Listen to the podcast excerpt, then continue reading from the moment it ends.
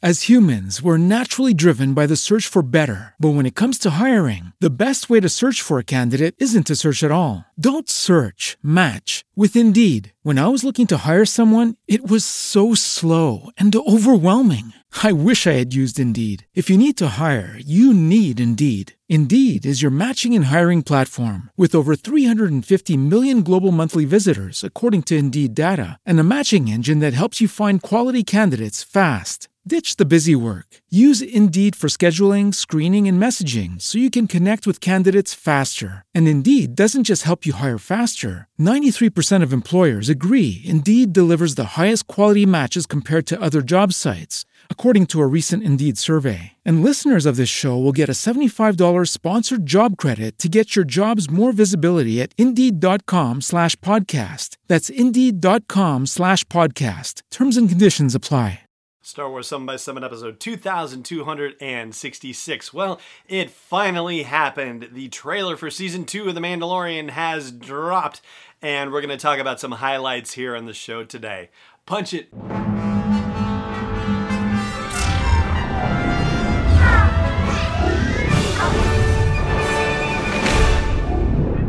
Hey, Rebel Rouser. I'm Allen Voivod, and this is Star Wars 7x7, your daily dose of Star Wars joy. And thank you so much for joining me for it.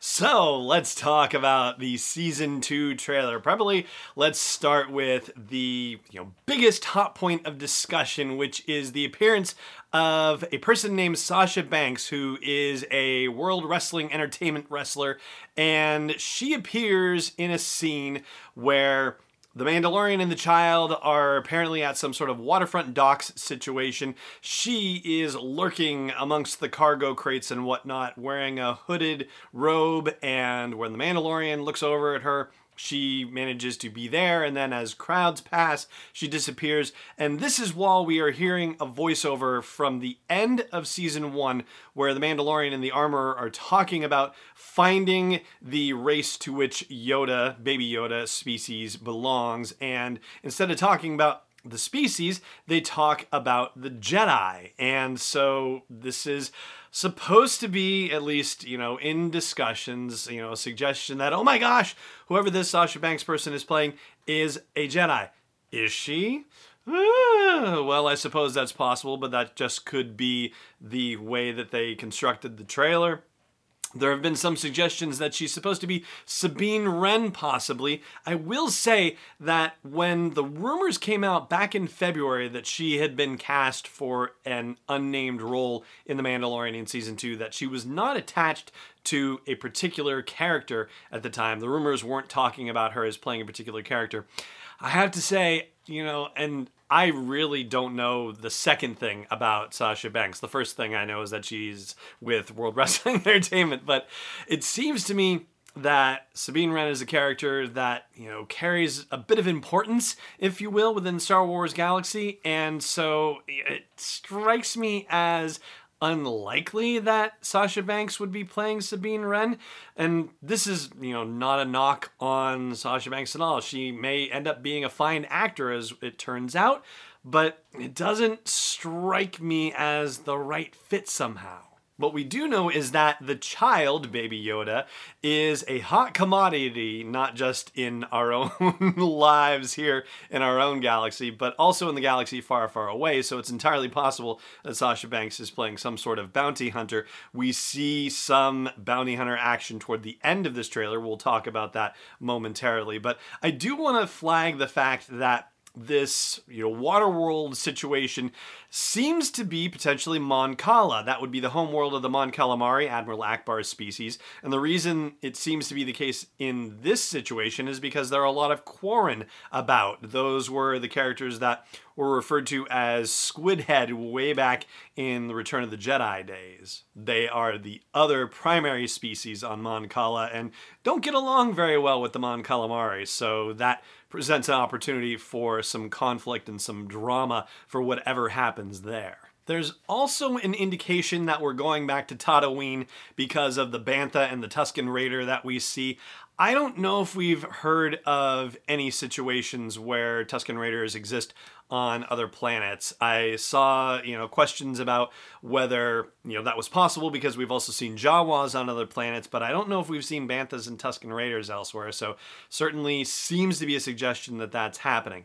Now, why would we go back to Tatooine? Well, maybe we're going to have Ming Na Wen back and it'll turn out that Fennec Shand wasn't actually dead or whatever was happening at the end of that episode. That was season one, episode five. And that's the Gunslinger episode where we see the you know mysterious boots walking toward Fennec Shand's body and the implication of it potentially being Boba Fett and with the possibility, the rumors kicking around about Temuera Morrison being cast in season two, well, I suppose that opens the door for going back to Tatooine again. I have seen some theorizing about visiting Obi Wan's place, and that probably has something to do with, you know, linking to the Obi Wan series that's in development. But for what it's worth, Obi Wan's place doesn't exist. It was blown up by Darth Vader and Dr. Aphra in the comic series, so there's nothing of Obi Wan's on Tatooine anymore for for the Mandalorian to find or check out. And when I say blown up, I mean like vaporized, like gone, like atomized, not even there. Speaking of other planets that we've seen before, I have to say I got a bit of a Rogue One vibe out of a couple of locations, but I'm not going to suggest to you that that is actually what they are. It was just kind of striking. The nighttime sort of cityscape scene that we see with the Mandalorian and the child kind of reminded me of the Ring of Kafrene from the beginning of Rogue One, and when we see you know the canyons and the speeder bikes, which was super cool, coming off of that platform that reminded me of Eadu a bit, although Eadu is supposed to be a bit of a stormy place. Eadu is, of course, the place where Galen Erso was holed up working on the Death Star stuff before he was killed by that strike in Rogue One. But I have a feeling that they'll turn out to be different worlds entirely. It just kind of struck me one after the other, and I thought, huh, that's weird. Where have we seen locations like that? And it just seemed odd that two somewhat Rogue One looking like locations popped up. I guess you could make a case for Jedha, maybe, as a possibility for the desert canyons where we see the Tusken Raider and the Bantha, because it's that kind of environment. But yeah, again, I think we would really be stretching our luck there. As for the snowy situation that we see, which you know, also for me is a very exciting thing because man, I do love the snowy environments in Star Wars, and it's very cool to see that we're gonna get a little bit of that in this season. I've seen suggestions that it's Ilum, which is a planet that's off in the unknown regions and is actually the location that eventually became Starkiller Base. So, if that is the case, then we are in 10 ABY, and the First Order isn't really, you know, coming up to speed until about 28 ABY. So, it seems like we could be at a place where the First Order would not be a part of anything that's going on on Ilum right now, or at least during this particular season. However, the Empire should have pretty well strip mined Ilum by the time that they arrive there, if this is in fact Ilum. I don't know if I think it is. I have a feeling it's another planet entirely.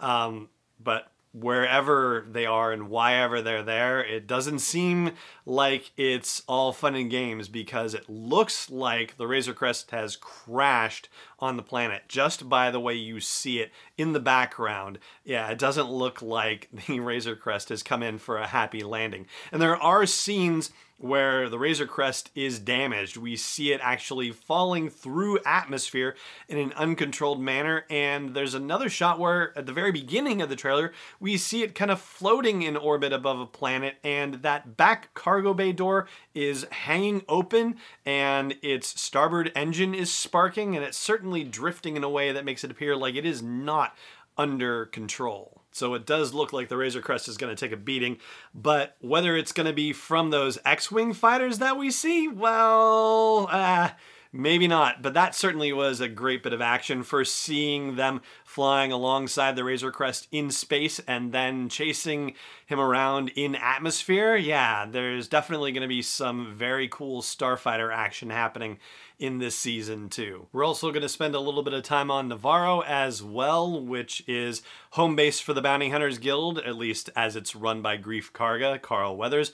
We see him and Cara Dune, played by Gina Carano, very briefly. We also see a bunch of Moff Gideon's TIE fighters, the ones with the foldable wings, getting ready to take off, and a brief shot of stormtroopers running through a corridor with that familiar alert alarm system going off. You know, the one from Rogue One where we see them all running around in the base on Scarif, right? And, you know, we talked the other day about how uh, Giancarlo Esposito suggested that Moff Gideon would have access to and control of a larger kind of Imperial craft. So this does lean toward the idea of a Star Destroyer, I would say. And the only time we get any new dialogue is in the scene where the Mandalorian arrives at this little, you know, fight club thing happening where two Gamorreans are going at it. And if you recall back to Jon Favreau's announcement about season two of The Mandalorian happening, there was a statue of a Gamorrean fighter, and that's basically, you know, the guys that we're seeing going at it here. Um, the Mandalorian is in the crowd, and a character who the subtitles identify as Gore Koresh, G O R E for a first name, K E R E S H for a second name. It says, uh, This is no place for a child, or you know this is no place for a child. And the Mandalorian says, Wherever I go, he goes. And yeah, that's exciting. And everybody says, I know, and pulls guns on him. And the Vambrace lights up with the whistling birds. And Baby Yoda goes, Yipe! And hides in his little hover pram. And all the chaos sound ensues, which is very cool. And I like the fact that they're not revealing that fight scene. I mean, I certainly hope that they show a good bit of that fight scene, right? And obviously, it's impossible for us to tell where this is taking place, but you know, I talked about something yesterday about you know where we were going to go with our discussions about the Mandalorian and this whole trailer actually has me thinking about what I was going to talk with you about today, in theory, before they dropped the trailer.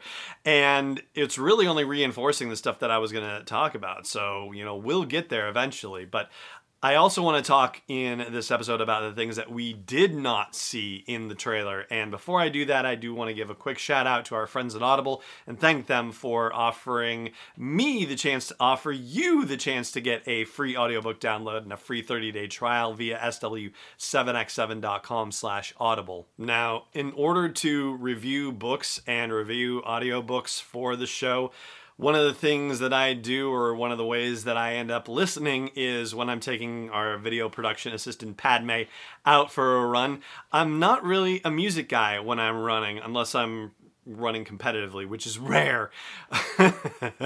but when I'm, you know, out with her and just going around the neighborhood, what I tend to prefer to listen to are podcasts and audiobooks. And so it is wonderful to listen to audiobooks and especially Star Wars audiobooks when I'm out and about with the dog. So, you know, if that's something that you like to do when you're out walking or running, then hey, try a Star Wars audiobook. In fact, try one on us here at Star Wars 7x7. Just go to sw7x7.com slash audible for your free audiobook and free 30-day trial. And thank you so much for supporting the show. So what we did not see in the trailer is almost as notable as what we saw in the trailer. First of all, we did not see Moff Gideon or the Dark Saber. None of that at all, right? So that's number one. Uh, number two, we did not get to see Rosario Dawson, who's rumored to be appearing in the show as Ahsoka Tano. Whether that's actually happening is still a question, right? It hasn't been confirmed by anyone or anything. We also didn't get to see Temuera Morrison rumored to be in there, Michael Biehn rumored to be in there, Timothy Olyphant rumored to be in there. Um, if any of those folks were in creature costumes, well, then, you know, they were there and we're wrong about that.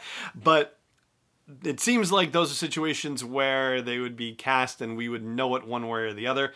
Possibly, possibly not, I suppose, because, you know, we had heard that Nick Nolte was cast in The Mandalorian for, you know, a long time, and he never appeared. He turned out to be the voice of Kuiil. So it's entirely possible that some of those folks I just named might be playing characters who we will not see, you know, in their actual physical being in the show. We also didn't see Emily Swallow as the armorer, even though we had her voiceover from the end of the season, season one or any other Mandalorians for that matter, right? I mean, there was a whole Mandalorian covert that had to evacuate off of Navarro.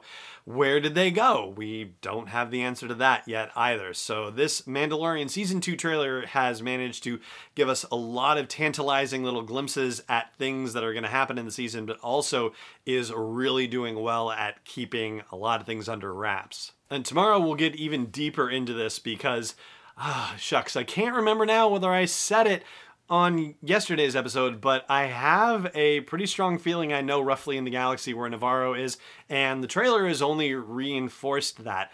And as a result of it, it's also given me an idea of where that snow planet we see might be, and also where that fight club might be, where we saw the Gamorreans duking it out. So We'll talk about all that on tomorrow's episode, but that is going to do it for today. Thank you so much for joining me for the show, as always, and May the Force be with you, wherever in the world you may be.